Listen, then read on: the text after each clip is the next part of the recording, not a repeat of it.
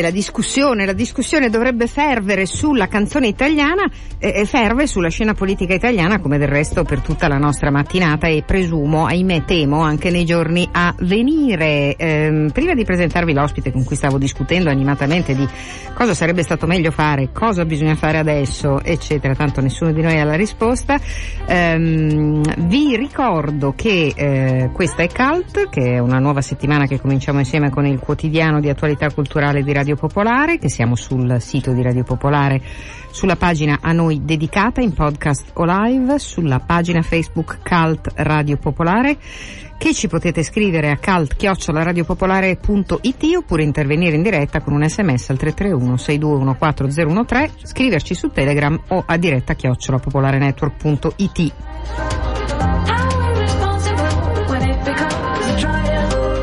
Vi ricordo anche che sul sito di Radio Popolare trovate un banner che vi invita ad abbonarvi per partecipare alla nostra impresa eccezionale, quella di raggiungere 2.500 nuovi abbonamenti entro la data della nostra festa, il 15, 16, 17 di giugno, quando saremo tutti quanti all'ex ospedale psichiatrico Pini, dove abbiamo fatto anche la festa del quarantennale, con tanti ospiti, tanti concerti, spettacoli, le cose che facciamo noi quando facciamo una festa. Adesso fra poco mi raggiungerà nella seconda parte della trasmissione Elena Mordiglia, con lei vi parleremo di due degli appuntamenti della festa, così sarà in tante trasmissioni durante la settimana in cui vi presenteremo pezzettino per pezzettino gli ospiti della festa di Radio Popolare 2018, che è intitolata anche all'impresa eccezionale, che come vi ripeto è quella di raggiungere entro quella festa 2.500 nuovi abbonamenti ed entro la fine del 2018 5.000 nuovi abbonamenti, compilando il SEPA che dal sito è facilissimo raggiungere. Vi farete addebitare in conto corrente 90 euro all'anno divisi in 3 rate. Molti l'hanno già fatto, grazie a loro, grazie a chi lo farà tra breve. Un suggerimento: controllate, se avete cambiato banca, che il vostro SEPA sia, il vostro abbonamento a Radio Popolare sia ancora addebitato in conto corrente. Molti non lo sanno, ma magari non lo è più. Grazie a tutti voi.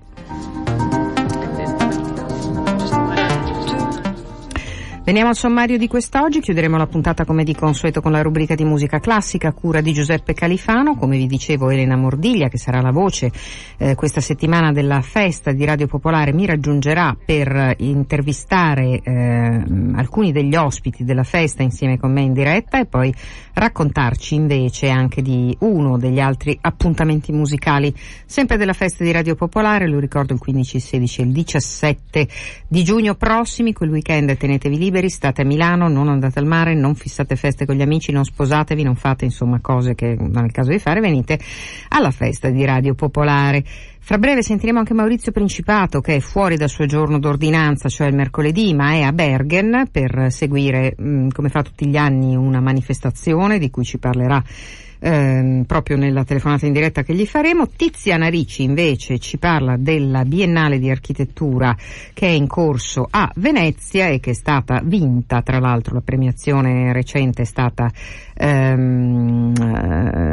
padiglione svizzero per vari motivi, ma do il benvenuto, anzi è già qua, insomma stavo discutendo con lui qualche minuto fa come vi dicevo, a un amico di Radio Popolare, una voce che conoscete benissimo, quella di Roberto Caselli, che firma Storia della canzone italiana, appena uscito da Hoepli, un bel libro di quelli che fanno rumore di costa, come dice Antonio Serra quando porta i suoi fumetti più significativi, ma perché la storia della canzone italiana è insomma una storia lunga e interessante, tra la via Emilia e il West in direzione ostinata e contraria, e qui citazioni Guarda che luna, Bella ciao, Sole mio, insomma è un disco, questo qui sulla copertina del libro, stilizzato con una chitarra, un microfono, un sole nascente, l'ho visto, sì, anche lui, se è lì che fa capolino, e poi appunto queste parole che sono poi parole e titoli di canzoni importanti. Tra l'altro poi c'è anche un'altra bella idea nella quarta di copertina, cioè nel retro della copertina una specie di percorso di una metropolitana, o quasi potrebbe essere, che parte da O Sole Mio e arriva alla canzone d'autore femminile, comunque che ha il sottotitolo Prima Donna, e quindi ci fa capire subito com'è strutturato il libro. Quindi partiamo dalla struttura. Roberto, ciao. Ciao. La struttura è semplice, guarda, l'idea era quella di fare una storia, appunto come recita il titolo, della canzone italiana, e bisogna partire da molto lontano, evidentemente. Siamo partiti da Napoli, perché la canzone napoletana spesso è addirittura stata confusa, soprattutto all'estero, con la canzone italiana, no? Cioè molti pensavano che la canzone nazionale fosse la canzone napoletana. Ci è voluto un po' di tempo perché la canzone in lingua prendesse piede e si imponesse, ma poi ce l'ha fatta ovviamente, affondando anche la canzone napoletana con il tempo, devo dire. Ma la canzone napoletana non era già più quella dei poeti, era quella dei parolieri, e quella che poi è diventata una canzone commerciale come gran parte delle altre, e quindi ha perso anche ovviamente di valore. Ma intanto procedeva per tutti gli anni 40 e gli anni 50 uno svecchiamento della canzone, e attraverso la manifestazione più classica forse di casa nostra, che era il Festival di Sanremo, appunto, e se si analizza quello che è successo in quell'occasione si vede che fino grosso modo agli anni 60, fino al 1960, le cose hanno avuto uno sviluppo piuttosto lento. Poi è stata impressa un'accelerazione molto forte, grazie anche a personaggi come Buscaglione, Carusone, che hanno messo le basi per uno sviluppo nuovo, ma poi anche l'intervento, non so, del beat che arrivava dall'Inghilterra, per esempio, dal rock, che successivamente è passato attraverso Inghilterra e America. Insomma, noi abbiamo captato tutte queste novità che arrivavano dal mondo anglofono e le abbiamo fatte nostre in un modo molto personale, spesso ingenuo, però è stato anche il momento per iniziare a fare una canzone che poi credo abbia trovato il suo massimo nel mondo cantautorale, con dei testi che rasentavano molto spesso la poesia. Ecco, la storia della canzone italiana è strettamente legata, e nel libro si vede anche, ritorno a quello che ci stavamo dicendo prima parlando invece di politica, alla storia della società italiana, sì. Visto che la nostra è una canzone che ovviamente parte, come tu dicevi, dalla elaborazione della parola, no? Come suo fulcro, almeno per la maggioranza dei casi, si differenzia moltissimo dalla produzione contemporanea anglofona, per esempio, che molto spesso parte dal suono, dal ritmo e anche da una lingua piena di consonanti, che quindi, come dire, no? Certo, più facile da gestire, insomma. Ma sì, guarda, hai detto bene, l'idea è proprio quella, di fare una fotografia attraverso le canzoni del contesto, come dire, storico che le ha generate, no? Per cui è interessante vedere come in realtà le canzoni contengano in sé delle verità storiche, anzi molto spesso è utile andarle a pescare perché la verità storica che ti offre il libro di storia, o perlomeno che ti offriva fino a un po' di anni fa il libro di storia, era la verità dei vincitori, la verità di coloro che avevano completamente sbaragliato le altre idee, e le altre idee non era possibile andarle a ricercare. Se vai a vedere nello scatolone della canzone popolare, ma non solo, trovi delle verità nascoste, delle verità che non sapevi, trovi delle cose quantomeno da discutere, e io credo che sia esattamente il dovere che ha l'arte, e la canzone fa parte, senza stare qui a distinguere tra arti maggiori e arti minori, fa parte ovviamente dell'espressione di una sensibilità particolare che è proprio la definizione di arte, no? Io credo. Tu parli anche di tutta una serie di, io le chiamerei situazioni, usando un termine che usavamo qualche anno fa, che hanno segnato la storia della canzone italiana. Parlo dei festival più o meno indipendenti, delle radio libere, a cui ovviamente noi facciamo capo, oppure anche ad altri aspetti significativi, no? Delle, per esempio le riviste musicali che diventarono quasi una forma di alternativa alfabetizzazione di un'intera generazione che magari non leggeva altro ma leggeva quelle, giusto? Assolutamente, perché se tu consideri poi lo sviluppo di una musica ha bisogno, come dire, di qualche cosa che la puntualizzi in qualche modo, che la spieghi anche, no? Quindi la rivista musicale ha avuto un ruolo determinante non solo per capire la canzone ma per capire proprio il contesto che l'ha generata, quindi un contesto sociale, un contesto politico, e quindi insomma hanno certo avuto la loro importanza, come l'ha avuta, e non siamo certo noi a negarlo, la radio, no? Certo. La radio libera ce l'ha ancora, peraltro, certo, in un'altra maniera ancora, ma ce l'ha ancora ma se tu pensi a quando è nata, è stato uno stogonamento di canzoni che non sarebbero mai passate sui canali Rai, per esempio, perché la censura era ancora molto forte, per esempio, no? E invece la radio libera ha dato grande libertà di scrittura e di proposizione, per cui sono momenti epocali per la storia della musica, questo, insomma.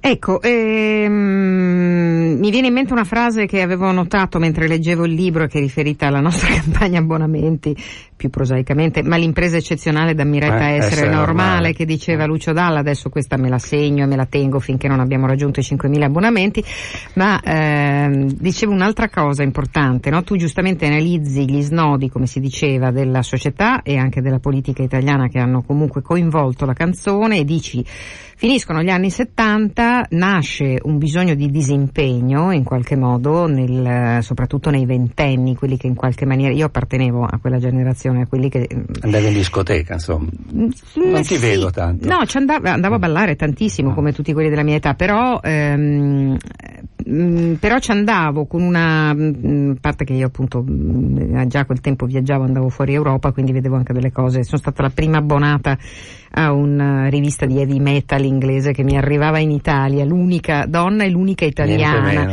Poi dall'heavy metal sono passata rapidamente ad altre musiche, però era così, cioè anche per, come dire, provocazione, no? Perché era una cosa per maschi a tutti i costi.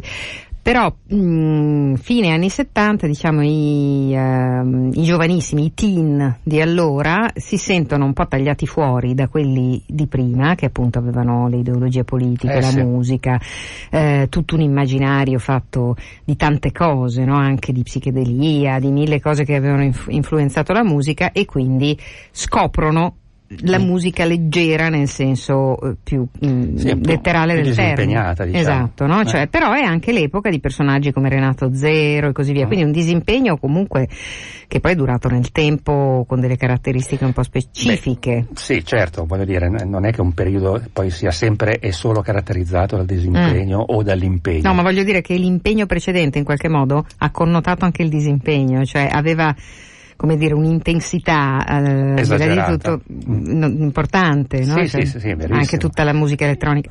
Infatti sì, insomma, probabilmente ha asfissiato un pochino, no? Però, sai, poi io credo che poi in realtà questi cambiamenti abbastanza repentini siano determinati da condizioni di costume, da condizioni, come dire, anche ancora una volta politiche, no? Che ti influenzano effettivamente. Il benessere, per esempio, un pochino più generalizzato, se all'inizio ti dava la possibilità di andare a indagare le cose nuove, le cose interessanti, quando aumenta ancora diventa, sai, non hai più l'interesse. Insomma, io andavo a cercare il disco che mi mancava nei vari negozi. Adesso basta aprire internet e ti trovi tutto quello che vuoi, per cui è chiaro che c'è meno interesse, meno voglia di andare a ricercare, no? Perché sei subissato dalle informazioni, dalle possibilità di usufruirne, che non hai più neanche, come dire, l'interesse e la voglia di cercarti la cosa particolare. E questo è chiaro che influenza, no? Influenza e determina sviluppi alternativi, sviluppi diversi, che per alcuni sono positivi, per altri ovviamente, per altri versi non lo sono affatto, insomma. Allora, ovviamente arriviamo, come tu giustamente stavi dicendo un attimo fa, all'epoca del consumo della musica liberalizzato, diciamo così, e tutto è liberalizzato, il consumo di qualsiasi cosa, anche delle ideologie, adesso è sottoposto alla possibilità di accedere a moltissime informazioni, il problema poi è leggerle, filtrarle e decodificarle, certo, no? E decidere qual è la tua opinione. Era già difficile allora, figuriamoci adesso che insomma le fonti sono moltiplicate. Dedichi l'ultimo capitolo alle donne. Alle signore, sì, alle signore della musica. Sì, l'ultimo capitolo, ho tenuto a precisarlo anche nell'introduzione, non perché ovviamente abbiano un valore minore, no, ma semplicemente perché volevo raccogliere in un capitolo il significato così dell'espressione femminile, che va di pari passo naturalmente, come tutto il resto, con l'emancipazione che le donne hanno avuto nella società, no? All'inizio non sono altro che interpreti in genere carine, che si presentino bene, che abbiano, come dire, o che almeno abbiano un'immagine ben precisa. Sì, una pill che era quello dei tempi, no? Che doveva essere una brava signora, una brava madre di famiglia, una brava moglie e così. Poi col tempo le cose ovviamente sono cambiate, hanno cominciato addirittura a scriversi le canzoni finalmente, che un tempo erano patrimonio soltanto degli uomini. E devo dire che Gianna Nannini da questo punto di vista è stata davvero una pioniera, e quindi merito a lei e a tutte quelle che poi hanno proseguito e continuano tuttora. Oggi le cose sono un po' cambiate, devo dire, e sono notevolmente aumentate le donne che si scrivono e si cantano le canzoni.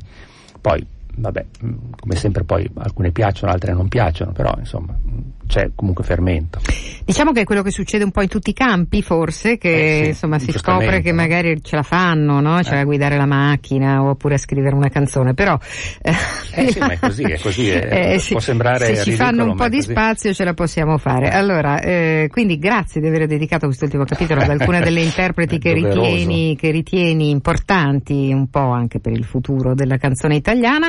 Noi ricordiamo che questo libro lo presenterai domani. Ricordaci dove? Sì, allora domani alla Galleria San Fedele, proprio a fianco alla Hoepli, che è l'editore appunto del libro, e alle ore 18 ci saranno ospiti, ci sarà Alberto Fortis che suonerà le sue canzoni, ma anche canzoni sparse appunto che sono presenti nel libro, ci sarà Folcorselli che è una generazione più giovane, e ci sarà Ricky Gianco che invece è una generazione precedente, per cui le tre generazioni, come dire, della canzone d'autore milanese, che in qualche modo si ritrovano, e a presentare il tutto ci sarà il presentatore del Cap Tenco, che si chiama Antonio Silva, notissimo, anche lui aveva scritto un libro, se non sbaglio, recentemente, che avevamo presentato. Roberto Caselli, Storia della canzone italiana, Hoepli. Quindi domani l'appuntamento che lui ci ha ricordato per la presentazione, naturalmente in libreria, per scoprire questo bel libro che tra l'altro è pieno di immagini veramente significative, scelte con cura, trattate con altrettanta cura, insomma, che ci fanno visitare quelle epoche di cui tu ci hai parlato. Grazie Roberto, a risentirci. Grazie a voi, ciao. Ci lasciamo con Paolo Conte.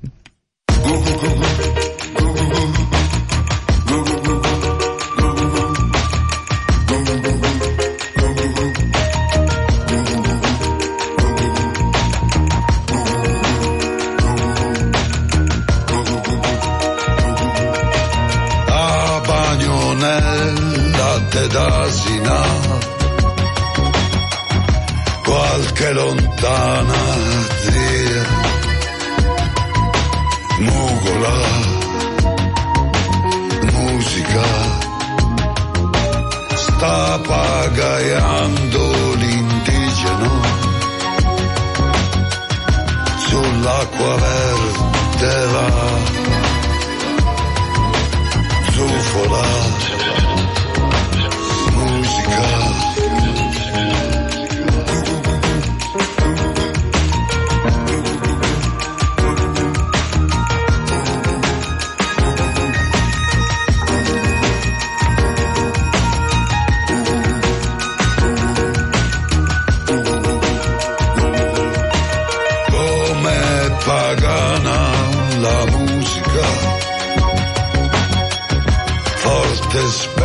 serata scia, musica, zagara, come speciale la musica, l'arcuata danza sua, Pegaso, naviga.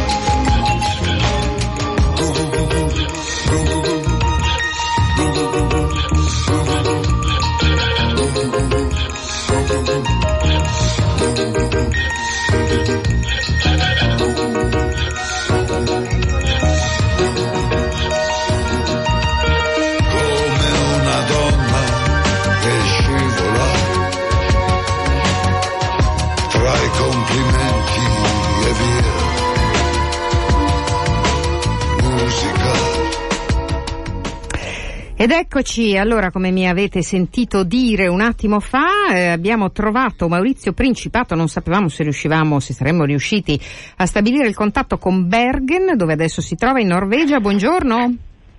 Buongiorno Ira, sì, eccomi qua. Non è risonanza, sono semplicemente in giro per il mondo, anzi sono in un fiordo ed è miracoloso che noi riusciamo a connetterci anche. Cioè non sei in un fiordo, se no saresti morto, cioè non sei nell'acqua, sei affacciato su un panorama tipicamente nordico di un fiordo. Perché sei su un fiordo?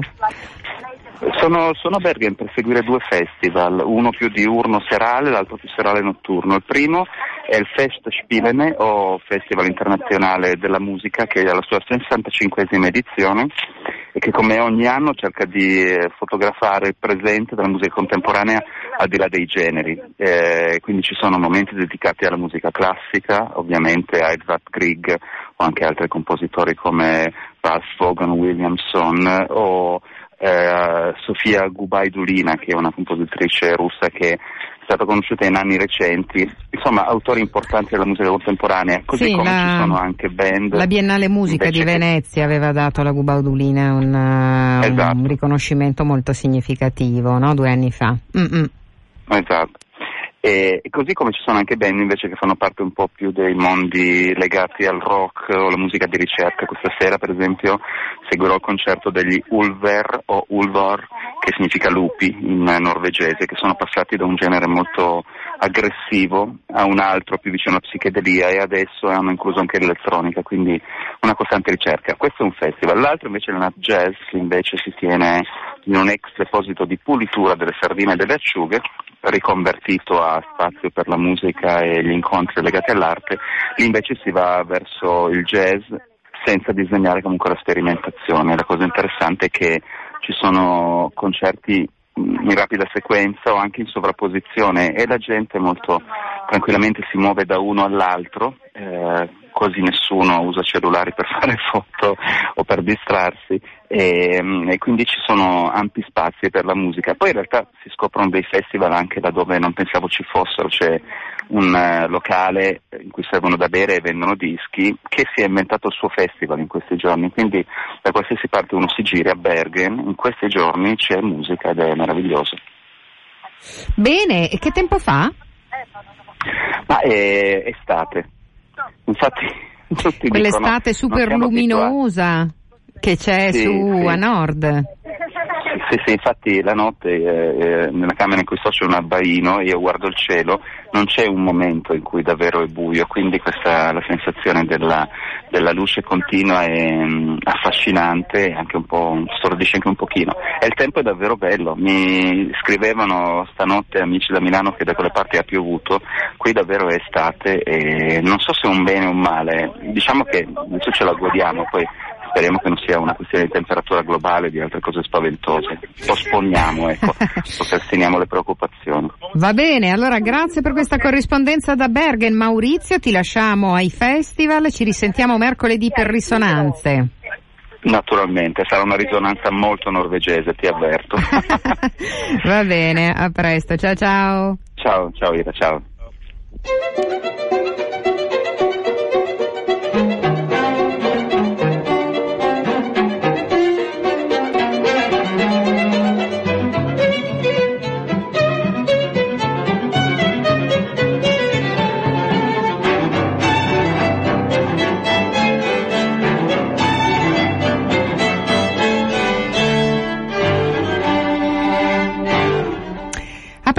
via lo scorso weekend la 16ª mostra internazionale di architettura a Venezia. Si potrà visitare i giardini all'Arsenale fino al 25 novembre. Il servizio è a cura di Tiziana Ricci con Fiorella Minervino.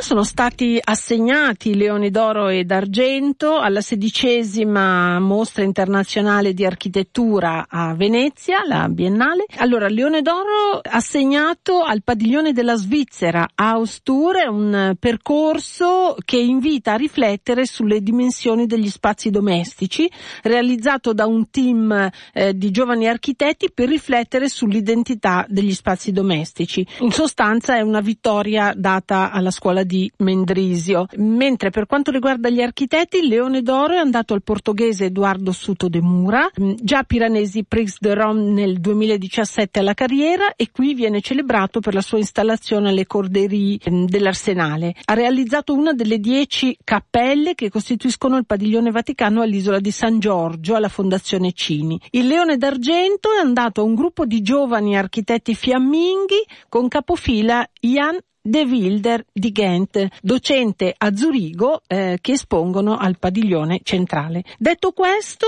sentiamo un'opinione generale su questa Biennale di architettura diretta da Yvonne Farrell e Shilly McNamara e che ha per tema Free Space. Sentiamo l'opinione di Fiorella Minervino. Il Free Space è lo spazio libero ma anche generoso verso gli altri, è l'accoglienza in pratica, l'aggregazione, la connessione, vista la solitudine del nostro tempo. Questo è proprio il momento, niente di eccezionale, di così futuribili presso le due irlandesi, però l'aggiustamento, la coesistenza, il vivere meglio il proprio spazio, perché loro dicono che il committente è la terra, non c'è un committente uomo o donna, è la terra, quindi c'è questa tendenza. Difatti se devo scegliere un simbolo di tutta la Biennale, è la panchina. Hanno chiesto tutti di fare panchine, è la prima volta che in ogni settore, ogni padiglione dell'architettura ci sono panchine dappertutto, anche degli stranieri. Allora, perché vediamo se ho capito bene, il significato è fermiamoci, parliamo, diamoci del tempo. E accoglienza, perché nel loro manifesto, tra le tante cose, hanno anche detto che il simbolo per eccellenza erano le panche di vie del Cinquecento toscano. Palazzi come Palazzo Strozzi così avevano le panche di via, cioè c'era il grande palazzo e veniva messa questa parte in marmo fuori dove, come a Pienza, intorno al Duomo, la gente si sedeva e parlava, per cui potevano vedere la bellezza del palazzo che c'era dietro, però potevano anche parlare e dialogare con loro. Qual è il padiglione che ti è sembrato più interessante? A me in assoluto il più interessante è la Danimarca, perché è il più avanzato e anche quello che si occupa più dell'aspetto umano, ma soprattutto della sostenibilità. Questo edificio che portano come esempio dello studio OMA, che è uno studio famosissimo danese, che è sull'acqua a Copenaghen, è un edificio sostenibile molto grande, dedicato alla storia, cioè all'architettura e al design e al divertimento della popolazione e ai bambini, ai giochi e tutta questa parte. Però lo scopo vero dell'architettura e del design, come lo intendono, è di occuparsi di sostenibilità, di migliorare il pianeta e di soprattutto migliorare la vita dei singoli. Quindi ci sono delle immagini, c'è un video che fa vedere queste, che cosa stanno facendo, perché l'hanno consegnato alla città da poco tempo, ed è bellissimo perché ci sono per esempio dei giochi dei bambini che li fanno volare. Altri padiglioni che hai trovato interessanti? Sì. Oppure propongono delle soluzioni innovative? A me è piaciuta molto l'Italia, Cucinella ha fatto un riassunto dei borghi italiani, delle loro esigenze, delle loro cose, dei borghi anche antichi, San Leo e così. Ci vive il 20% della popolazione italiana, quindi le esigenze che hanno, in più anche certi luoghi terremotati come hanno agito, come Gibellina, ci sono le opere di Consagra, le opere di Burri. Una tendenza al recupero anziché a nuovi edifici. Hanno detto che è tanto importante occuparsi dello spazio attuale quanto del recupero di quello che c'è stato prima, perché fa parte di questa umanità che ci vuole, che vogliono dare di più che l'architettura deve dare oggi. E nel free space fatto dalle due irlandesi dello studio Grafton non sono tante le donne, sono molto poche, anzi direi che ne hanno, sono talmente tanti gli uomini e poche le donne, però ci sono 4 italiane molto brave e che soprattutto hanno la stessa duttilità e gusto dell'esplorazione anche superiore alla stessa Gaolenti, perché tutte fanno esplorazioni, passano dal design all'architettura costruita, edifici così. Queste sono importanti perché hanno avuto tutti, hanno vinto concorsi all'estero, gente che ha 40 anni. Ah, le donne sono tutte all'arsenale, dentro Free Space, che è quello generale, Laura Peretto, che ha fatto Corviale, che è questo edificio di 1 chilometro con 7.000 persone dentro, che lo rende un luogo della biodiversità, li fa vivere meglio e tutto. Francesca Torso di Padova, 40 anni, che ha vinto il nuovo museo, il rifacimento del museo di arte, di design, eccetera, di Assalti in Belgio. Benedetta Tagliabue, italiana, lavora in Spagna, è l'architetto che fa sempre le cose, questi intrecci negli spazi, nei tessuti, in tutto. Ha vinto Grand Paris Express, la nuova metropolitana che raggiungerà le periferie più disastrate di Parigi. La quarta è Maria Giuseppina Camizzo Grasso, ma sono tutte famose, che è quella della Casa di Noto, così, che ha presentato un'installazione di suono, di movimento, di quelli che vogliono catturare i suoni.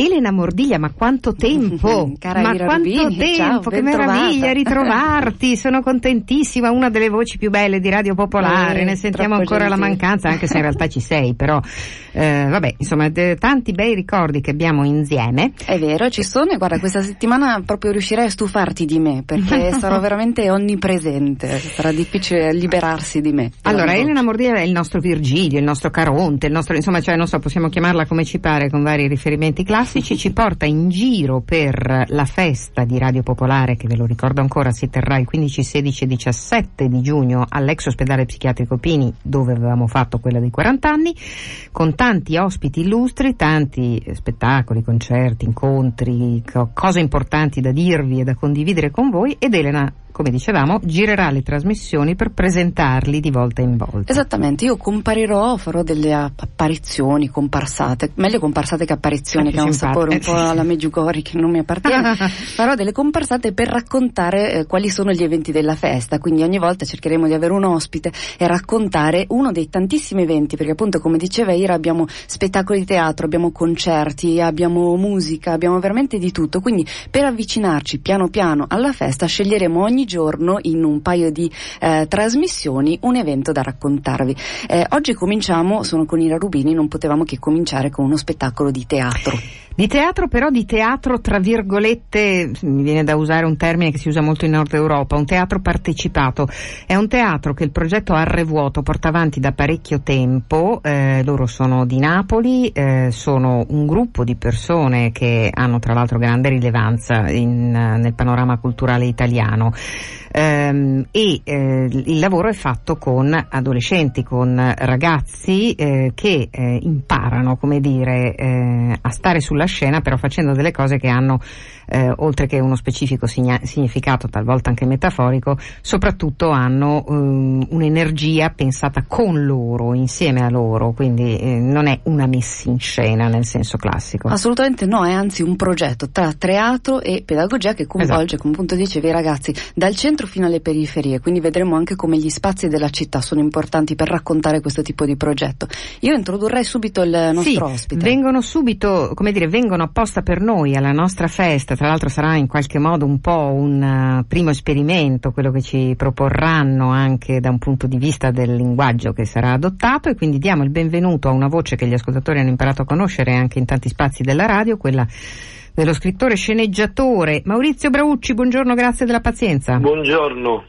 Allora, raccontiamo un po' com'è nato il progetto Arrevuoto, l'intento, la missione.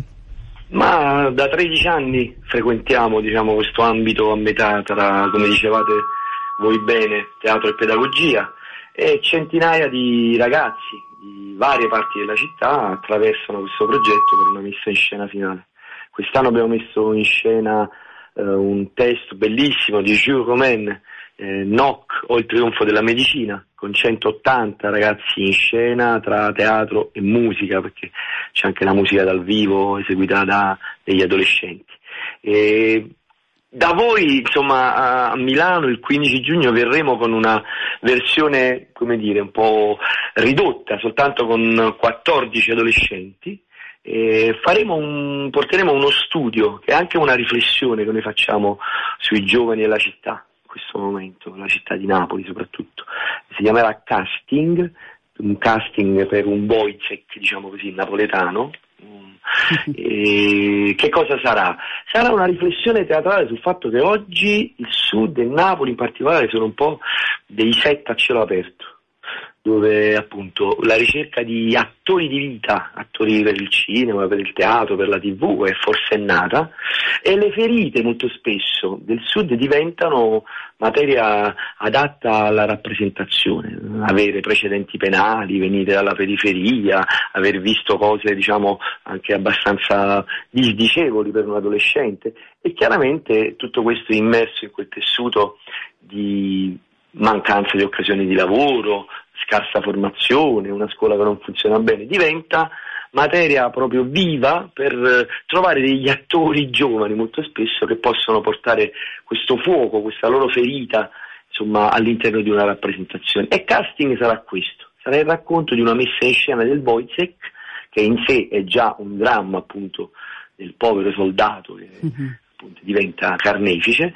all'interno di un momento appunto del nostro paese in cui sembra che non si può trovare lavoro, non si può trovare un'occasione formativa, e allora questo può essere, come dire, un buon curriculum per magari fare l'attore in una serie TV oppure in un film forte, diciamo. Quindi è una questione del realismo di oggi in Italia. In un contesto, leggo dal testo che ci avete mandato, in un contesto dove si fanno più casting che colloqui. Senti Maurizio, colloqui di lavoro, sì. Certo. Il Woyzeck è anche un testo che è particolarmente, tanto è un testo difficile ed è un testo anche molto frammentario. Immagino che anche questa, il fatto che sia stato poi completato opera di diversi scrittori nell'arco del tempo, un testo incompiuto, anche questo elemento di frammentarietà credo che sia alla base di una riflessione e di una scelta ben precisa che avete fatto con i ragazzi, in un periodo dove la frammentarietà e la discontinuità sono anche elementi della vita, soprattutto degli adolescenti.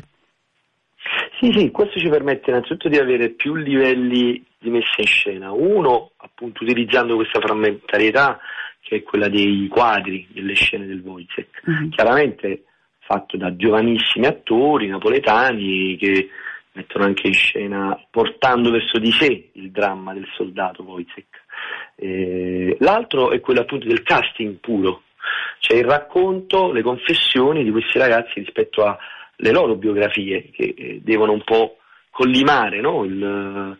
Appunto, qualcuno racconterà di aver visto una volta un omicidio, qualcun altro degli abusi di droga, e tutto questo entrerà nella dinamica del Woyzeck, che ricordiamo, è anche il soldato costretto a cibarsi di piselli, a trattenere l'urina a vantaggio della scienza che studia gli effetti appunto su di lui di queste ritenzioni. E poi un altro che è più teorico, e lì pensiamo più a una messa in scena brechtiana, ai drammi didattici di Brecht, quindi proprio allo studio e alla riflessione, che sarà la riflessione fatta dai ragazzi sul realismo oggi. Che cos'è il realismo oggi? Una questione che è interessante da approfondire, perché è così veramente reale il realismo che ci porta il cinema, che ci porta il teatro, o è il realismo che in qualche modo noi pensiamo di conoscere, cioè quella realtà che in qualche modo ci conferma alcuni punti di vista. Penso che sia un tema molto interessante e noi porteremo a Milano uno studio su questo. È chiaro che il progetto è cominciato da poco, per la regia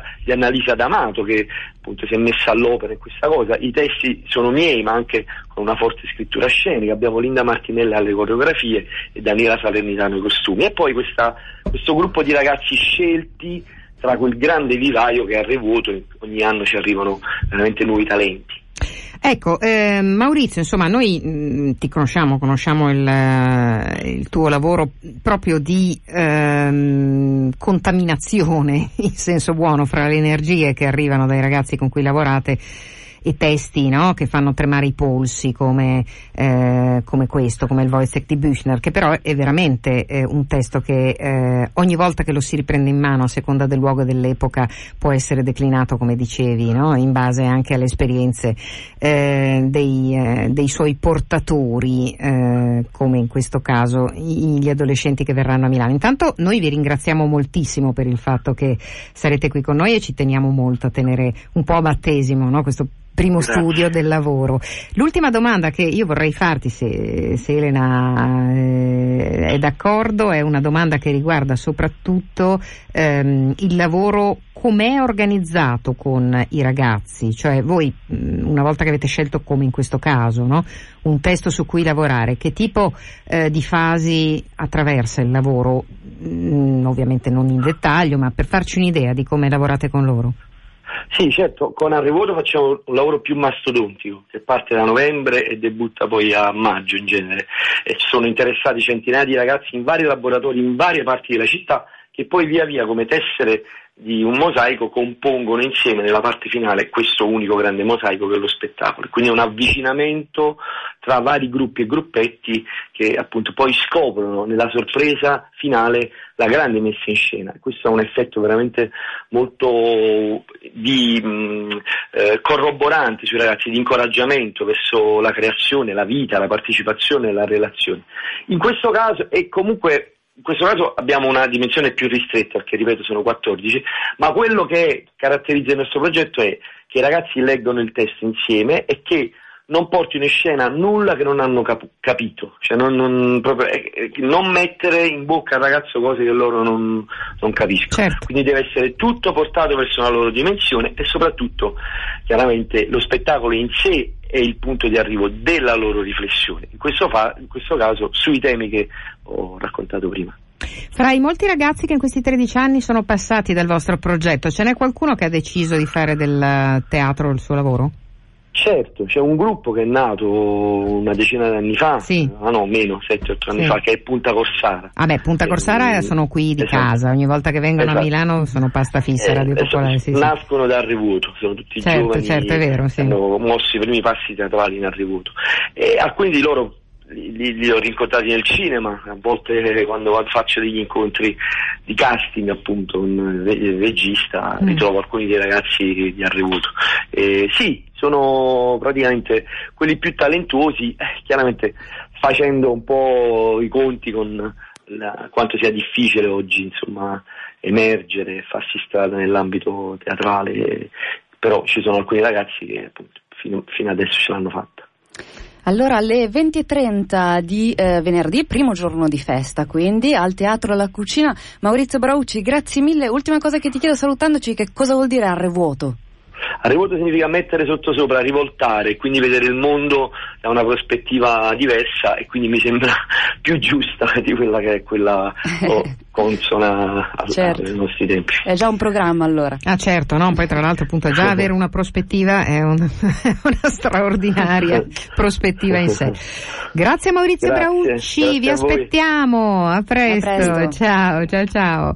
E allora Elena, noi veloci, io guarda ti do un assaggino di quello che tu ora mi racconterai, perché io ne ho sentito parlare ma non so bene.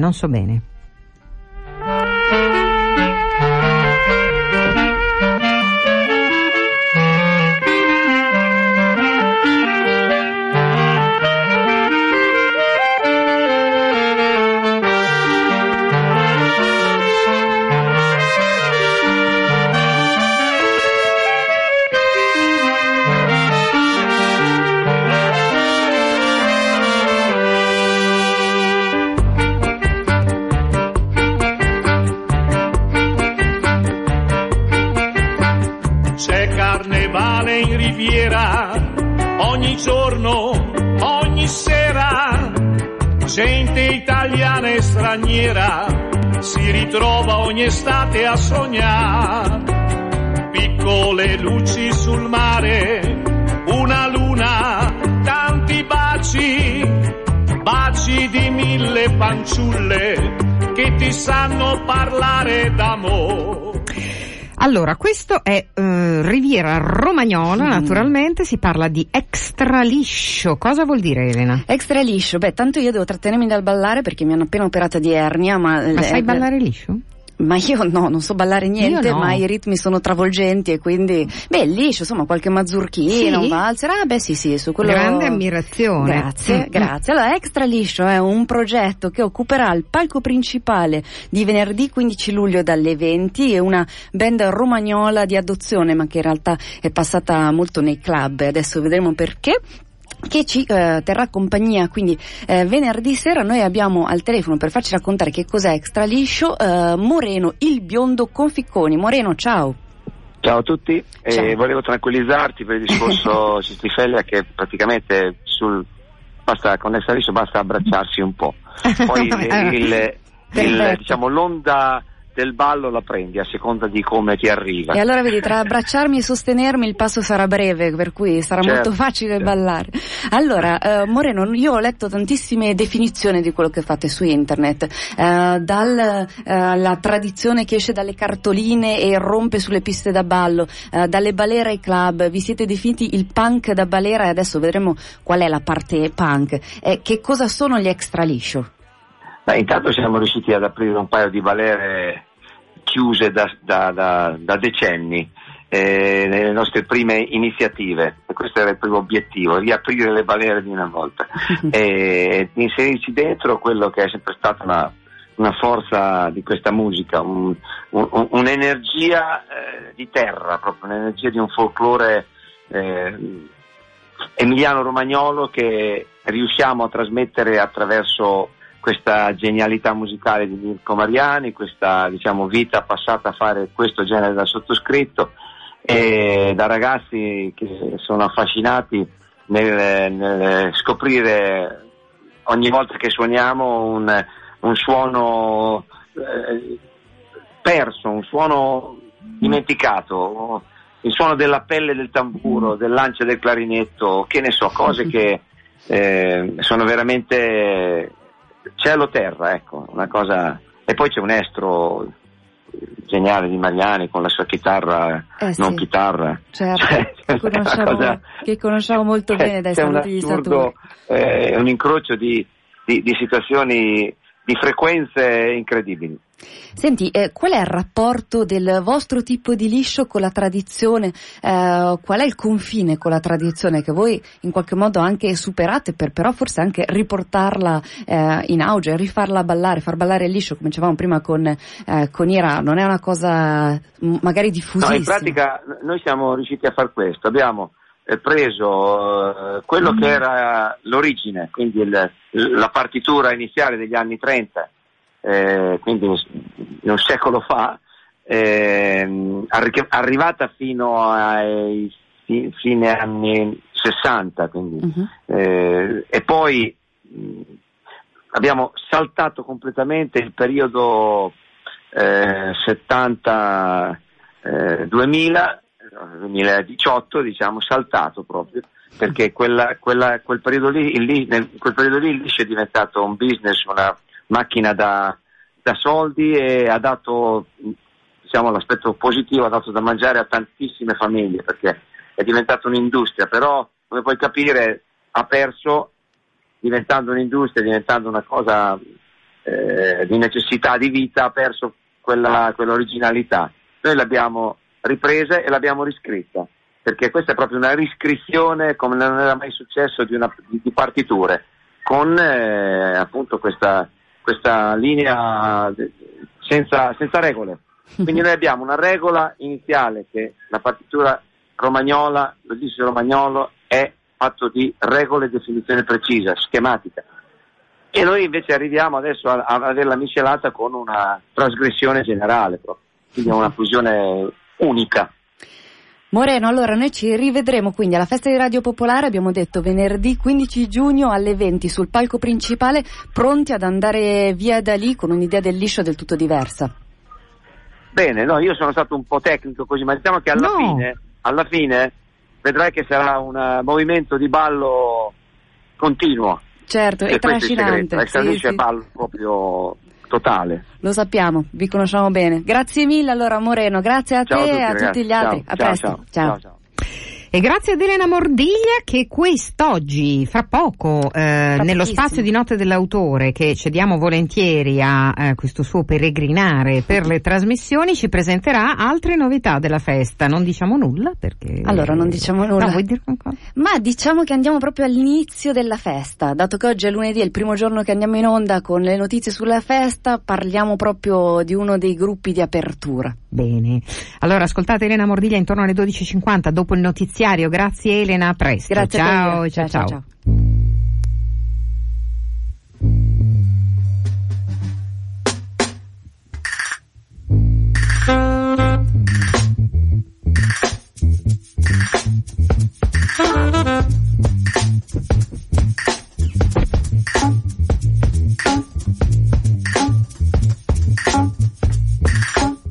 Ed eccoci alla rubrica di musica classica. Giuseppe Califano, buongiorno. Buongiorno, eccolo qua, eccolo. Allora, eccoci. Allora, vi racconto un po' di questa settimana. Abbiamo l'ultimo appuntamento con l'orchestra Unimmi e il suo direttore Alessandro Crudele sul podio per chiudere questa 18ª stagione sinfonica. Siamo per l'occasione in Sala Verde al Conservatorio martedì sera alle 21. Il solista sarà il nostro Davide Cabassi, e ci interpreterà insieme all'orchestra il concerto di Ravel, quindi assolutamente una pagina di grande raffinatezza, e soprattutto poi nelle mani di Davide Cabassi. E il tutto continua con Debussy, le danze di Debussy per orchestra, la sinfonia 35 di Mozart, e poi, come sempre ci ha abituato Alessandro Crudele con nella programmazione dell'orchestra un brano contemporaneo di Nicolas Bacri, la sinfonia numero 4. E quindi l'appuntamento, vi ripeto, martedì sera per la chiusura di questa stagione nell'orchestra dell'università.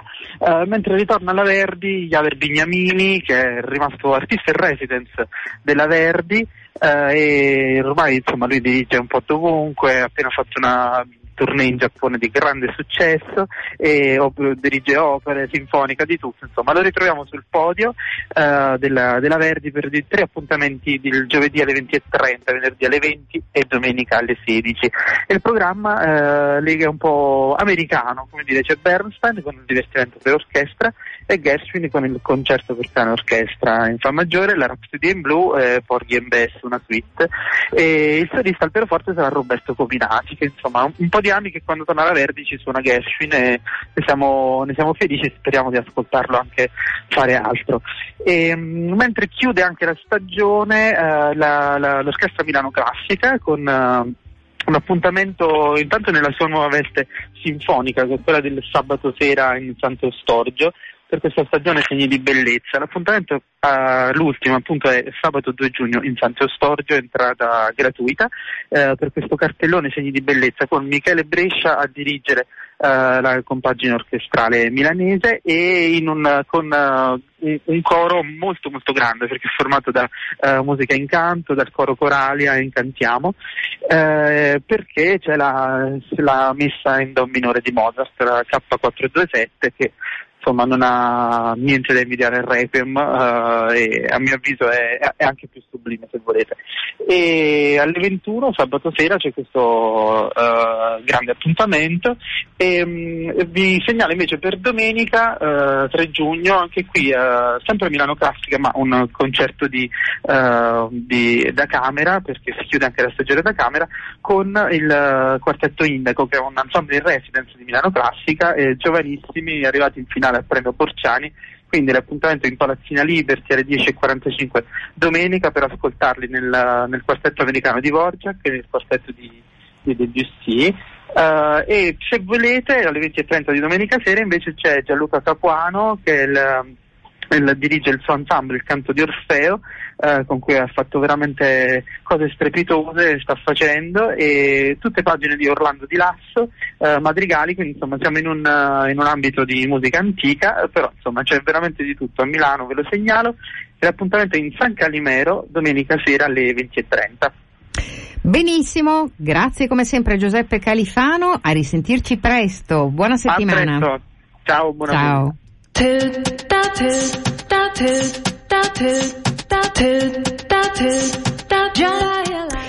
Ed è il momento di cedere la linea alle notizie di Radio Popolare. Noi ritorniamo domani sempre alla stessa ora, intorno alle 11:30 con Cult. Un saluto da Ira Rubini, grazie a tutti coloro che hanno collaborato a questa puntata, a risentirci presto, ciao ciao.